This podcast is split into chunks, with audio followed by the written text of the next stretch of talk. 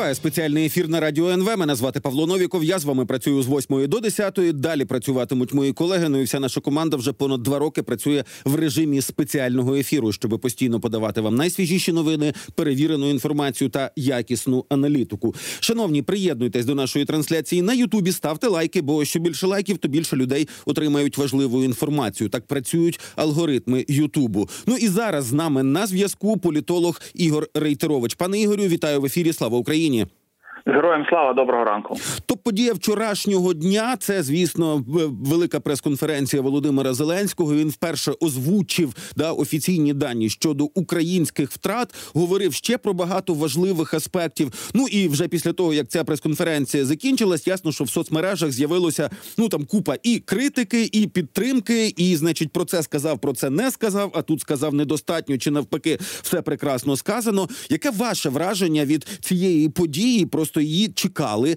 Частіше президент спілкувався з західними медіа ніж з українськими. Зараз, от, будь ласка, є спілкування з українськими медіа. Чи це було схоже на таку серйозну дорослу розмову з е, українським народом як з дорослим суспільством? Ну мені здається, частково було схоже, але саме частково, тому що деякі питання дійсно вони або були недостатньо розкриті, або вони були розкриті в достатньо дивний спосіб. На деякі питання президент, е, наприклад, взагалі відмовився відповідати. І я, чесно кажучи, е, давно такого не можу згадати, щоб е, ну відповідь фактично пряма, як про звільнення колишнього головнокомандувача, була ну відповіддю ну в такому форматі, що я не буду це коментувати, і це це моя справа і все, йдемо далі. Задавайте наступне питання. Але в цілому е, це дійсно був потрібний захід. Його організували в такому е, експериментальному, я б сказав, форматі, тому що на розігріві виступали міністри, виступали представники, в тому числі різних е, спеціальних служб. І е, от до речі, цей розігрів він ну дуже контрастний був в тому плані, що очільник, наприклад, СБУ, деякою мірою очільник гуру, які там багато чого коментували, давали відповіді на різні питання. Ну вони на порядок краще виглядали ніж значна частина урядовців. А урядовців, які виступали до них і до президента, е, ну як на мене, було дещо е, перебільшені оптимістичні сподівання. Ну принаймні. Е, вони з одного боку казали правильні речі, речі достатньо позитивні. З іншого боку, їх треба було підтверджувати якимись фактами. Ми, на жаль, цих фактів не почули. Ну можливо, вже конкретно побачимо там на практиці. А президент е- намагався охопити широке коло питань, але видно було, що по деяким, ну наприклад, щодо тієї ж мобілізації, це актуальна тема, яка нікуди е, не поділася е, станом на сьогодні. Так, от з приводу цієї теми питань, мабуть, залишилося більше ніж було дано відповідей. Хоча можливість у нього її більш детально прокомунікувати, прокоментувати була, але він вирішив е, покласти цю відповідальність виключно на плечі Верховної Ради. І це мені здається, була не дуже така правильна позиція. Чому тому, що е, в ну в загальному контексті він верховний головнокомандувач, і він повинен був якось роз'яснити суспільству, що відбувається, як відбувається, і до чого це в принципі може призвести. Але це питання залишилося без відповідей.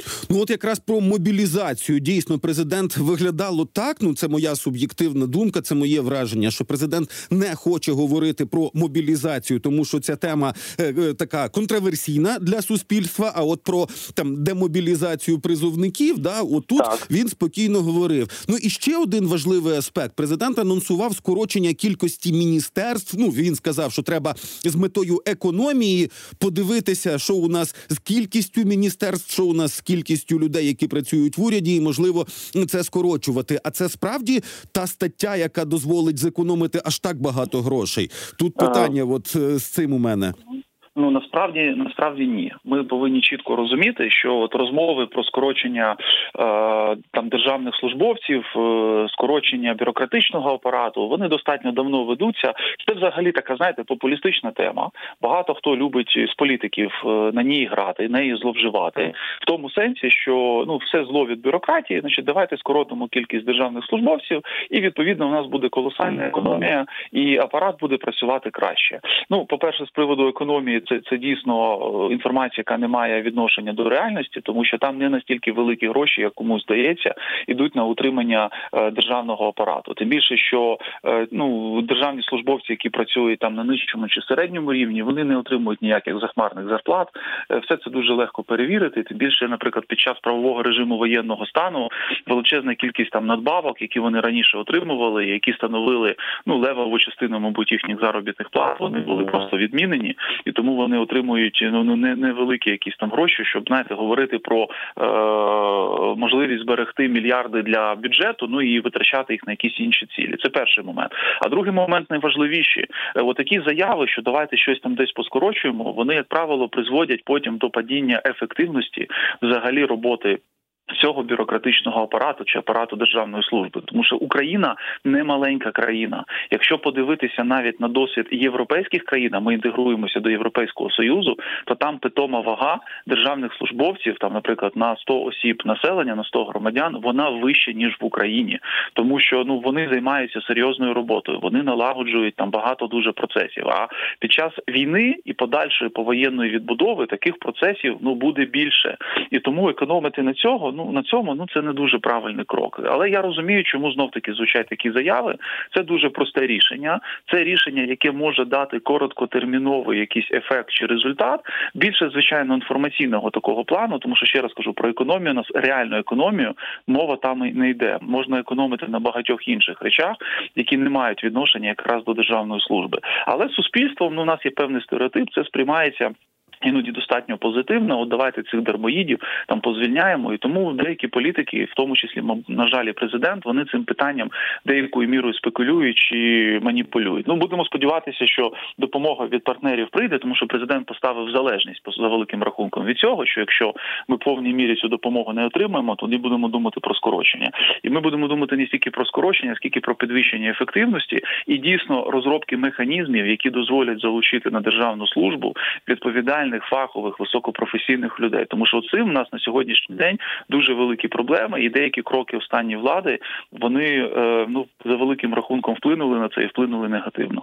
Ну так і ми ж бачили по своєму досвіду, по досвіду України. Це ж е, це ж не секрет, що коли скасовували, точніше е, закривали якесь міністерство, то ці функції перерозподіляли на інші міністерства, і загалом кількість працівників не скорочувалася, а збільшувалася збільшувалася, тому що там треба було посилювати, там треба було додавати там цілими підрозділами переходили просто в інше міністерство. Ну і по суті, реального навіть скорочення людей не відбувалося. Зате це все виглядало ну так е, оптимістично для картинки. Ми ж з таким можемо стикнутися. Ну так насправді ж картинка тут і є головною. Що давайте ми зробимо якусь заяву, що от ми знайшли е, можливість там зекономити, але по факту дійсно дуже часто цієї економії не відбувалося, тому що або навіть зростала чисельність. Або е, дійсно високопрофесійні кадри йшли, потім на їх місце набирали ну якихось нових людей, але цим новим людям ну потрібен час, потрібен досвід, е, потрібна певна спадковість, щоб вони розуміли, що і як робити. Тому от подібні заяви вони виглядають достатньо контрпродуктивно. Дивіться, особливо ще на фоні е, незавершеної реформи децентралізації, тому що якщо ми там орієнтуємося знов таки на Європу, багато країн, та ж Польща, щоб далеко не ходити, вони коли скорочували центральний апарат, вони всіх цих людей дуже обережно переводили на роботу в нові органи влади, там в органи місцевого самоврядування, і робили все для того, щоб вони не опинилися на ринку праці, щоб вони залишилися ну приблизно в тій сфері, в якій вони працювали, тому що це. Висококваліфіковані кадри це люди, які знають, як приймати рішення, як розробляти там політики, програми, проваджувати їх життя, і просто їх звільняти ну немає жодного сенсу. Для нас це також є певним викликом зараз, і ну треба дуже обережно до цього ставитися. Бо е, в контексті тієї ж інтеграції нам ну потрібно буде багато державних службовців, які будуть знати, як це робити, будуть знати, як правильно працювати. Ну і відповідно як вирішувати ті проблеми, які будуть стояти перед Україною. Тому я поки це розглядаю більше, знаєте, як таку красиву заяву, можливо, як певний спосіб там відволікти увагу від якихось інших проблем. Ну або сказати і показати, що влада там думає все ж таки про якусь економію, якщо не дуже буде е, сприятлива для нас ситуація з приводу тієї допомоги, яку ми на сьогоднішній день отримуємо. Ну і власне про легітимність справа в тому, що вже кілька місяців розкручується ця історія. Да, і ми розуміємо, що Росія в цьому дуже і дуже зацікавлена. Оці всі тези, що нібито після 20 травня президент Зеленський втратить легітимність. Я думаю, що про це має ще висловитись, наприклад, конституційний суд. Але президент Зеленський про це теж говорив і говорив якраз про те, що ці історії, да, ці історії якраз на користь Російської Федерації. А от е, ну, наче про це сказали, наче про це сказав уже і президент. Про це говорять багато в медіа, і тим не менше, оця теза про нелегітимного Зеленського після 21 травня вона нікуди не зникає. Що зробити, щоб щоб оцими штуками ну суспільство не переймалось так сильно, тому що мені не здається, що це супер важлива тема. Ні, ця тема не є суперважливою. Більше того, я ну, переконаний, що там жодних підстав говорити про якусь нелегітимність немає, якщо виходити з тієї нормативно-правової бази, яка є на сьогоднішній день в Україні. Всі все прекрасно розуміють. Правовий режим воєнного стану, є відповідні положення конституції, є багато інших е, речей, нормативно-правових актів, які дають чітко зрозуміти, що президент спокійно виконує свої повноваження аж до того часу, доки не будуть оголошені нові вибори. Вони відбудуться відбудуться. Ну а вже за їх результатами там будуть певні ротації, наприклад, у владі. Тому тут з знаєте такої е, емоційно-інформаційної точки зору жодних питань немає. Але е, є дійсно оцей нюанс, який пов'язаний з е, ну якоюсь фінальною крапкою. Тобто, хтось цю крапку повинен поставити і зняти саме з нормативно-правового боку будь-які застереження щодо легітимності президента, і робити це треба навіть не стільки для українців, тому що я ще раз повторю, повторюся, ну переважна більшість громадян. Е, причому навіть ти, ну це факт. Я от знаєте, таке от робив опитування в контексті свого там оточення, що навіть люди, які не є там, ну, скажімо, прихильниками діючого президента або не голосували там з нього на минулих виборів, в них жодних немає сумнівів, що він повинен продовжувати свої повноваження в тій мірі, як він це робить зараз, і в них ніяких питань або там необхідності якихось змін е, ну немає взагалі. Але для наших західних партнерів це важливий дуже момент. Вони зараз про це мовчать, але вони в будь-який момент можуть про це згадати. І в тому числі для того, щоб запобігти цій російській пропаганді, потрібно дійсно зробити те, про що сказали вже ви. Повинно бути якесь рішення. Ну скоріш за все, конституційного суду.